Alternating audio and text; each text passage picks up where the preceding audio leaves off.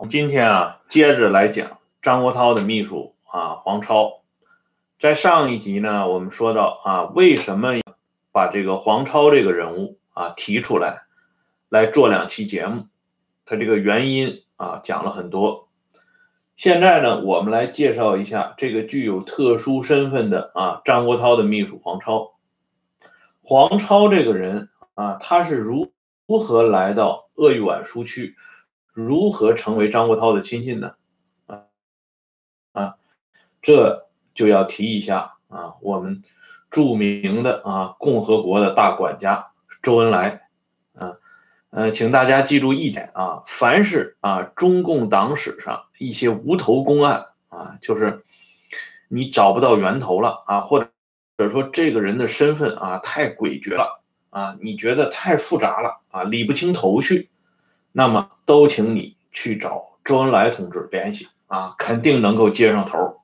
这黄超呢，就是从周恩来这里派出去的。在一九三一年二月的时候啊，黄超呢已经担任了中共广东省委组织部的秘书啊，实际上呢就是组织部的副部长。那个时候不设副部长啊。在一九三一年三月七号啊，周恩来呢。出席中共中央政治局常委会议，这次的会议呢，主要的议题就是通过周恩来起草的中共中央关于广东党的工作决议案。这个决议案呢，指出啊，刻不容缓的派遣一百至一百五十名工人到红军中去啊，征调百分之九十五以上有军事经验的同志和党内百分之六十以上的干部到苏区去。加强军事工作和苏区领导工作。而在三月十号这一天啊，周恩来又为中共中央起草了中这个决议案呢，指出为了适应鄂豫皖苏压运动的扩大，中央政治局特决定在这一地区成立中央分局，直接领导这一地区土地革命的开展。黄超呢，就是在这个背景下啊，被送到了鄂豫皖苏区。哎，这个时候呢，啊，张国焘、陈昌浩等人啊，也先后到达鄂豫皖苏区。一开始呢，黄超呢，啊，担任的职务呢，很简单啊，也很单一，就是鄂豫皖苏区的啊军分会军事委员会鄂豫皖苏区分会的啊秘书。这是呢，他给张国焘当秘书的开始。张国焘刚到鄂豫皖苏区的时候啊，面临了很多啊，在张国焘看来是相当困难的事情啊。所谓千头万绪啊，不知从何理起。不过呢，张国焘很快就抓住了主要矛盾。这个主主要矛盾呢，是通过肃反运动啊，干掉那些不听话的人，特别是干掉那些啊功劳很大的人啊，提拔一些年轻有为啊。不谙世事啊，可塑性比较大的人啊上来，这样呢就一连串的发生了一系列的肃反大案啊，最有名的就是原红四军军长、鄂豫皖根据地的创始人之一啊许继慎。关于许继慎的死亡啊，我会专门做一期啊，关于这个许继慎是如何。被张国焘啊、陈昌浩、徐向前、周纯全这些人啊合谋杀害的这个过程啊，专门要讲这么一到两期啊。这里呢我就不多说了，只是呢在许基慎被冤杀的这个案子里面，黄超是很出力的啊，因此呢张国焘对黄超很满意啊。黄超当时的职务是鄂豫皖军分会的秘书啊，张国焘呢后来在。呃，批示的时候给黄超啊，在秘书后边加了一个长字啊，这样呢，黄超一下子就从秘书变成了秘书长啊，实际是一回事儿，但是秘书长听着要比秘书好听多了啊。由此呢，黄超啊就被纳入到了张国焘的亲信的范畴之内。以后呢，啊，随着张国焘本人在鄂豫皖苏区、在红四方面军以及后来在川陕苏区。他的地位水涨船高啊，成了说一不二的第一号人物。那么黄超呢，自然而然也成了啊张国焘卵意下的一个重要的啊狐假虎威的这么一个人物，而且呢，他在秉承张国焘的意图的过程当中呢，往往把任务啊超值的完成。这一点呢，我们来看一下啊，在草地会师以后啊，张国焘曾经啊派黄超去到。这个意念啊，就是彭德怀率领红十一团到达意念啊，在那里呢接了王洪坤、于天云和徐向前啊。这个时候呢，张国焘就让黄超到彭德怀的住处啊，表示慰问啊，送来了几斤牛肉干和几升大米，还送了几百块银元。黄超呢，就是一见彭德怀啊，就切中主题，先问这个会理会议啊。又问这个会理会议上又发生了哪些事情啊，并且呢，直接点出了啊，张主席很知道你啊，所谓很知道你就是啊，对你很有好感的意思啊。然后呢，黄超呢又扯了一些啊，关于什么豫北伐、必先南征啊等等的啊一些闲话，看似闲话呢，实际上是有备而来的啊。彭德怀呢认为啊，这个年轻的秘书啊，三十来岁的秘书黄超，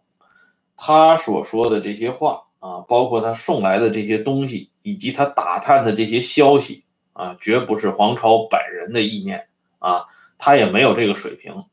一定是代表着黄超身后的这个老板啊张国焘的意思啊，这是呃彭德怀的啊回忆啊。彭这个人很正直啊，他虽然在会理会议上受了委屈啊，不过呢，他认为这些话没有必要去同啊这么一个陌生的来自于红四方面军的啊秘书黄超讲那么多啊。从彭德怀的这个回忆看啊，两军在会师之初啊，实际上就已经有了一些不和谐的东西。以后呢，在南下还是北上的问题上啊，吵的是更厉害了啊。后来呢，张国焘啊单独率领人马南下啊。这个时候呢，原来的红五军团呢啊，就是后来改编为红五军的啊，董振堂所部也随张国焘南下啊。在经过这个嘎曲河的时候啊，这个。张国焘之所以啊否定北上啊，其中一个原因呢，就是这个嘎曲河啊河水上涨。当时呢啊，董振堂作为这个军团的这个军团长，他呢去了解了一下实际情况啊，他就认为这个嘎曲河所谓的水水势上涨，没有张国焘描述的那么严重。啊，其实是可以啊趟过去的，但是董振堂的这个说法，因为与张国焘的说法有了抵触啊，自然而然呢就受到了张国焘他们的啊痛恨啊。这个时候呢，黄超就出来了啊。当时在现场的呢啊是朱德的警卫员潘开文啊，他在一九九九年一月七号啊接受《张国焘传》的编写者的。采访的时候，他回忆了这个场景啊，在这之前呢，朱德的老伴儿啊，就是康克清，他的回忆录里头写呢，就是嘎曲河上涨这件事上，张国焘恼羞成怒啊，打了董振堂一个耳光。但是根据啊这个九九年朱德的这个警卫员潘开文的介绍呢，啊这个耳光不是张国焘打董振堂的。而是黄超打董振堂的，而且呢，是不是一记耳光，而是几个耳光啊？现场啊，在现场的是有张国焘、朱德啊，也就是说，黄超当着张国焘和朱德的面打了董振堂几个耳光，而张国焘和朱德呢都没有吭声啊，董振堂呢也没有说话啊。潘开文就说。黄超是很嚣张的啊，这样呢，董振堂出来以后，朱德也跟着董振堂出来啊。潘开文亲眼见到啊，董振堂是流了眼泪的啊。等到康克清的回忆呢，他就是回忆的就更多一些啊，他还回忆到董振堂与朱德之间的这个对话啊，呃，董振堂说了，我当兵这么多年啊，还没有受到过这样的侮辱啊，若不是为了团结，我会当场给他好看。康克清当时呢也是很同情董振堂的啊，董振堂的这个话呢，后来被朱德的啊另外一番说教给折服了啊，所以呢这个事情没有再闹下去。从黄超打董振堂这件事儿上啊，表面上看是因为这个具体的这个关于嘎曲河上涨这件事儿啊，黄超护主心切啊，打了董振堂，但这件事儿的实质上呢？绝不是这么简单啊！我们都知道，董振堂呢是宁都兵报加入到中共阵营的啊。之前呢，他是冯玉祥西北军的旧部。宁都兵报的四个人：赵博生、董振堂啊、黄中岳、季振同，这四个人啊，率领啊所部人马啊参加到红军当中去。这里呢，赵博生是共产党安插进来的钉子啊，这就不用说了。而董振堂、黄中岳和季振同呢，就是说被赵博生他们啊牵着走的。董振堂呢本人思想是比较左倾的啊，而黄中岳和季振同呢，当时只是因为不满啊西北军受到的这种啊不公平的待遇啊，愤而呢啊投靠了红军。他们在思想上呢，与红军的这个思想呢，没有进行过完整的。啊，连接啊，特别是季振同这个人，季振同是深受冯玉祥信任的，担任手枪旅旅长啊。冯玉祥对季振同是很关心、很重视的。可是到了红军阵营以后呢，啊，黄中岳、季振同他们发现啊，共产党呢并没有拿他们当回事儿啊。当时中共和红军的高层领导人物呢，最看重的是他们麾下的这。几千号人马和枪杆子啊，对于这些军事主官来说啊，中共高层呢始终对他们抱有敌意和怀疑态度，所以后来黄中岳和季振同呢就选择了下策啊，就是准备离开这个队伍。但是他哪知道啊，这个上贼船易下贼船难啊，他们的行为呢很快就被扣上反党的帽子啊，特别是这个黄中岳和季振同又得罪了毛泽东，所以呢。毛啊，同周恩来进行商量啊，经周恩来批准，黄中岳和季振同被杀掉。董振堂呢，因为一直是比较乖的啊，比较听话的啊，因此呢被留了下来。可是呢，啊这么听话的董振堂啊，到了红四方面军呢，居然挨了几记耳光，这是董振堂万万想不到的事情啊。这实际上呢，也反映了啊，在红四方面军里边也是一样。啊，对这种国民党起义过来的这个将领，实际上是被当做啊这个二臣的啊，没有当成自己人。黄超敢当着张国焘和朱德的面打董振堂，也说明了这一点。而事实上呢，这个董振堂最后啊，也真的就死在这个黄超手里。在红西路军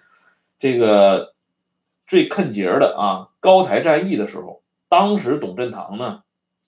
是有突围的机会的。啊，他完全可以活着出去的，可是呢，就在这个时候啊，他收到了当时担任红五军政委啊，有决定否定权的啊，绝对否定权的黄超派人送来的一一封信。这封信的大意说的是，高台是打通国际路线的重要据点，总部命令一定坚守，如高台有失，就要你军长董振堂的头啊。董振堂看完以后呢，啊，相当绝望啊，啊，但是呢，他还是，啊，遵照了黄超的命令，在天主教堂召开了营以上的干部会议，啊，表示了自己啊坚守高台与高台共存亡的决心。后来呢，董振堂战死啊，脑袋被这个马家军给切下来，啊，给挂上了。等到延安时期啊，批判，呃，张国焘路线的时候啊，董振堂。被杀害啊，头颅被砍下的这件事情呢，也被反映了出来。在五军部呢有很多董振堂的旧部。董振堂这个人啊，就是承袭了冯玉祥的作风啊，对待士兵呢啊，还都是做出了一些啊，这个爱兵如子的这种表象啊。尽管有些东西是装的啊，但是大家呢心里也感到很舒服，所以对于董振堂的这种意外的死亡啊，感到相当的悲愤，群情一时很激愤，有的人呢因此动手打了张国焘。这是黄超在董振堂啊，堂堂的红五军团军团长的这个问题上，这个做法。而五军团呢，我们刚才讲啊，它的前身是宁都兵报起义过来的部队，所以呢，黄超也好，张国焘也好啊，对这支部队始终是另眼相看的啊。不光是这个对军团长董振堂啊如此。对铁杆的庄稼啊，就是红军时期井冈山时期就参加革命了的红五军团政治保卫局局长啊，欧阳毅，那也是不假辞色的啊。这个欧阳毅呢，我们要讲一下，这个欧阳毅早期啊是毛的亲信啊，他与毛呢曾经共患难过啊，在大禹遇险的时候，他和毛泽东两个人并排的啊逃窜啊。一起啊，这个跨过那些沟壑啊，很不容易啊。所以呢，毛对欧阳毅呢啊，一直是念念不忘。到了文化大革命啊，著名的八幺八接见的时候啊，毛泽东在天安门城楼上又看到了欧阳毅啊，过去就是亲热的握手啊。然后呢，毛就忘了欧阳毅叫什么名了啊。这这这毛想不起来了，然后他就问旁边的。这个上将李志民啊，原来红三军团的老人了啊！李志民赶紧说啊，这是欧阳毅同志啊。一九五五年，欧阳毅被授予中将军衔啊，后来担任过军委炮兵的副政委。毛一听欧李志民说欧阳毅啊，毛当时就哎抱有歉意的啊，又连续的微笑啊，对欧阳毅说永远不能忘记啊，永远不能忘记啊。这实际上呢，指的就是。他和欧阳毅当年啊，在红军草创时期的那一段啊，共度时间的岁月和时光。欧阳毅是毛在那个时候的亲信啊，所以呢，毛把欧阳毅呢啊派到五军团担任政治保卫局局长，实际上也表达了刚才我们说的啊，中共高层对于这种起义部队的一贯的做法啊，用而不信啊。欧阳毅实际上是个监军。但是欧阳毅到了红四方面军啊，是也变成了后娘养的，哎，所以呢，在接下来的时候啊，当这个南下的问题啊发生到白热化的时候啊，黄超啊再一次跳了出来。那个时候呢，曾经有这么样一幕啊场景，就是。红四方面军的人啊，在围着啊痛骂朱德。这里边呢啊，据欧阳毅自己回忆啊，这里头骂朱德骂的比较狠的，就是黄超啊。黄超呢破口大骂朱德是老糊涂啊，老右倾啊，是老而不死啊啊。然后呢，他们逼迫朱德表态啊，反对北上，而。在这个一起大骂朱德的同时呢，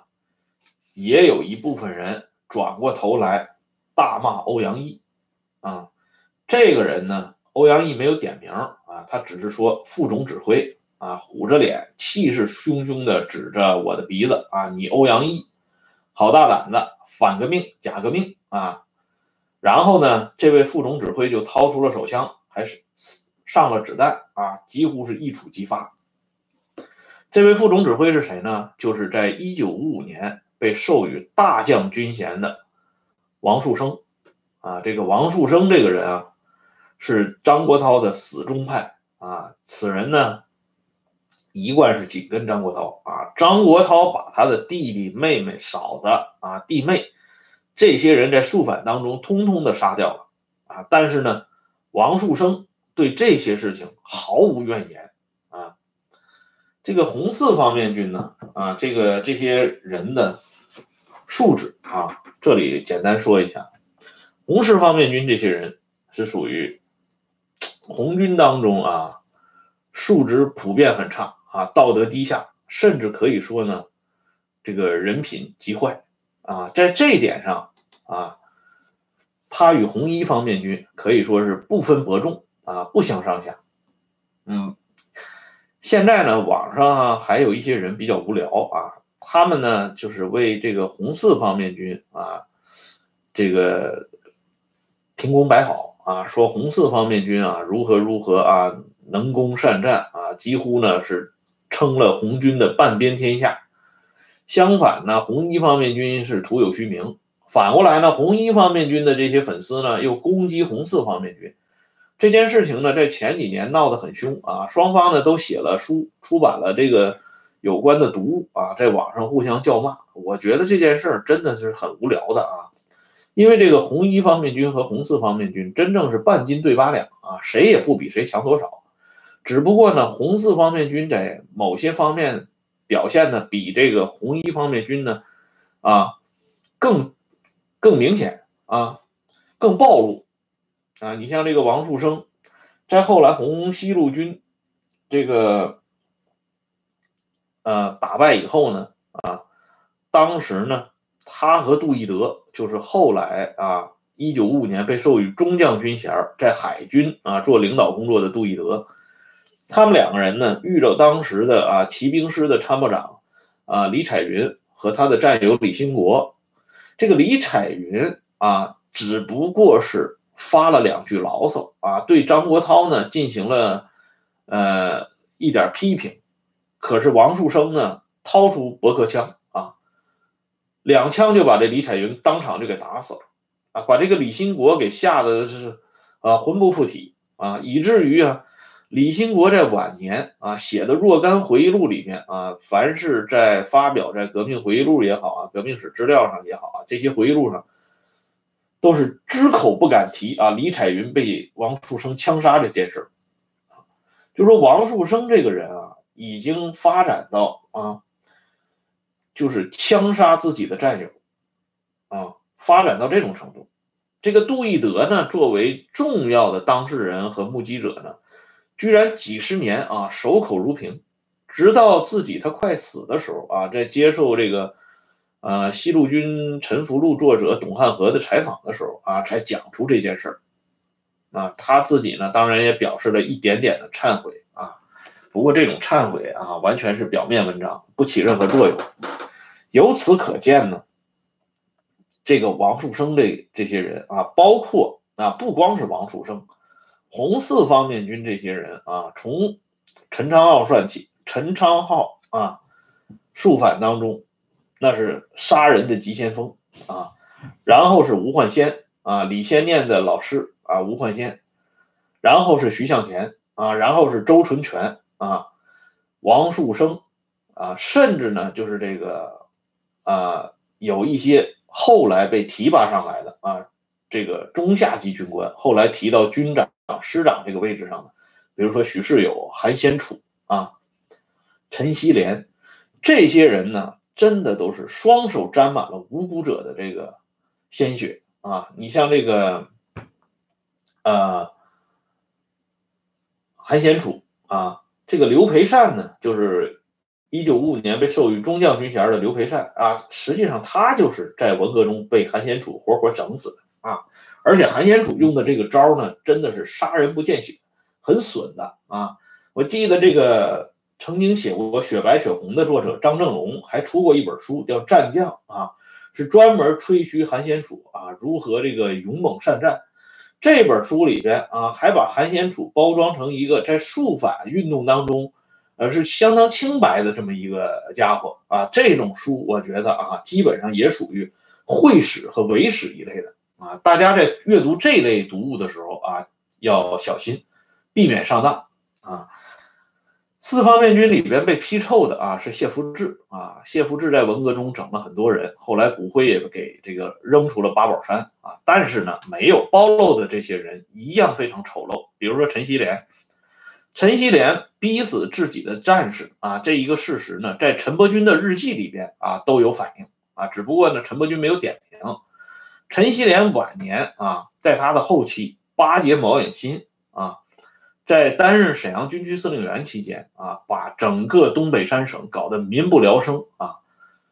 恶福遍地啊，这个人是脱不了罪责的啊。他的外号陈三两呢，也是从这儿啊得来的啊。可是就这么一个人啊，后来呢又加入了樊氏派，成为华国锋樊氏派的四大金刚之一啊。王东兴、季登奎、吴德啊，陈锡联一度呢被从政治局给踢了出去。可是呢，啊，后来受到邓小平的保护啊，邓呢是非常喜欢陈锡联的，因为红四方面军呢虽然是杀人如麻，但是他另外一个方面呢是媚上有术啊，对上面一贯是服服帖帖啊，这也是毛为什么在晚年发动文革的时候大量启用红四方面军将领的原因之一啊。邓呢喜欢陈锡联，而且陈锡联也跟过邓小平啊，所以呢，最后由邓的这个保护，陈锡联居然啊连庄两次，担任了两届中顾委常委。中顾委常委这个级别呢，就是相当于中央政治局委员。也就是说，陈锡联实际上啊犯了这么多罪，人家最后是毫发无损，寿终正寝啊。所以呢，这天理啊就没地方说去啊。说了这么多呢，实际上就是向大家介绍一下啊，简单介绍一下黄超打董振堂，黄超大骂朱德，这在红四方面军当中啊，那是司空见惯的啊。你像这个陈昌浩给倪志亮打电话，倪志亮啊，一九五五年也是授予中将军衔，后来改到外交战线从事工作。倪志亮接到电话的时候啊，因为那个时候嘈杂音很大，他没有听出陈昌浩的声音。啊，这个倪志亮这个人呢，他是北京人啊，说话呢也不太注意啊，就在这个电话里呢，就是呛了两句啊。这陈昌浩摔下电话筒啊，骑马就赶到倪志亮的这个所在的营地，劈头盖脸就给倪志亮几鞭子啊，这就是红四方面军的作风啊。这个棍棒底下出孝子啊，啊，也确实出了很多孝子贤孙。啊，不光是我们说到这个黄超，还回到刚才这个王树声这个身上。王树声这个人啊，不要说啊，这个咱们说这个枪杀李彩云这件事，就是到了西路军落败啊，这些西路军高级将领们都到了要饭的时候啊，就这王树声去要饭的时候啊，普通老百姓都看出来这王树声不是好人啊。这里呢，举一个欧阳毅的回忆。啊，当时欧阳毅和这个王树声两个人搭伙，欧阳毅改名换姓叫张明德，这个王树声也很谦虚啊，自己叫自己是李先生啊。这个时候呢，他们呢是准备，就是到一家这个农户家去住啊。这家农户呢跟欧阳毅处的挺好的啊，这样呢，欧阳毅就是为了救王树声一把，也把王树声引荐到这家啊，有个这个。落脚之地嘛，啊，然后呢，这个这个农民呢，这户主不在家，这个欧阳毅就让王树声你在屋子里等一等啊，他去找这个农农户去。回来以后呢，哎，他就发现王树声啊被这个农民的弟弟啊拿着棒子就是追着往外跑，然后呢，这欧阳毅就。问呢，就问这个弟弟啊，这个农民这个弟弟说他怎么发生什么事儿了？你你你追着他撵着他跑啊？这弟弟就说了一句话啊，说这家伙不是好人，我们把他撵跑了。哎，就这么一句话啊。中共不是经常强调啊，群众的眼睛自然是雪亮的嘛啊，也就是说呢，就在王树声啊落魄的时候。啊，都到了要饭的时候啊！这农户家的弟弟呢，这么一个不经世事的小伙子，一下子就能看出来啊，王树声不是好人啊！可见这个群众的眼睛是多么的雪亮啊！接下来呢，我们要讲到啊，黄超为什么最后啊被弄死的真实原因，那是因为黄超。帮助张国焘起草了一个重要的名单。这个名单是什么呢？我们在下一次节目里继续说啊。今天先说到这里，谢谢大家收看订阅《温相说党史》，再见。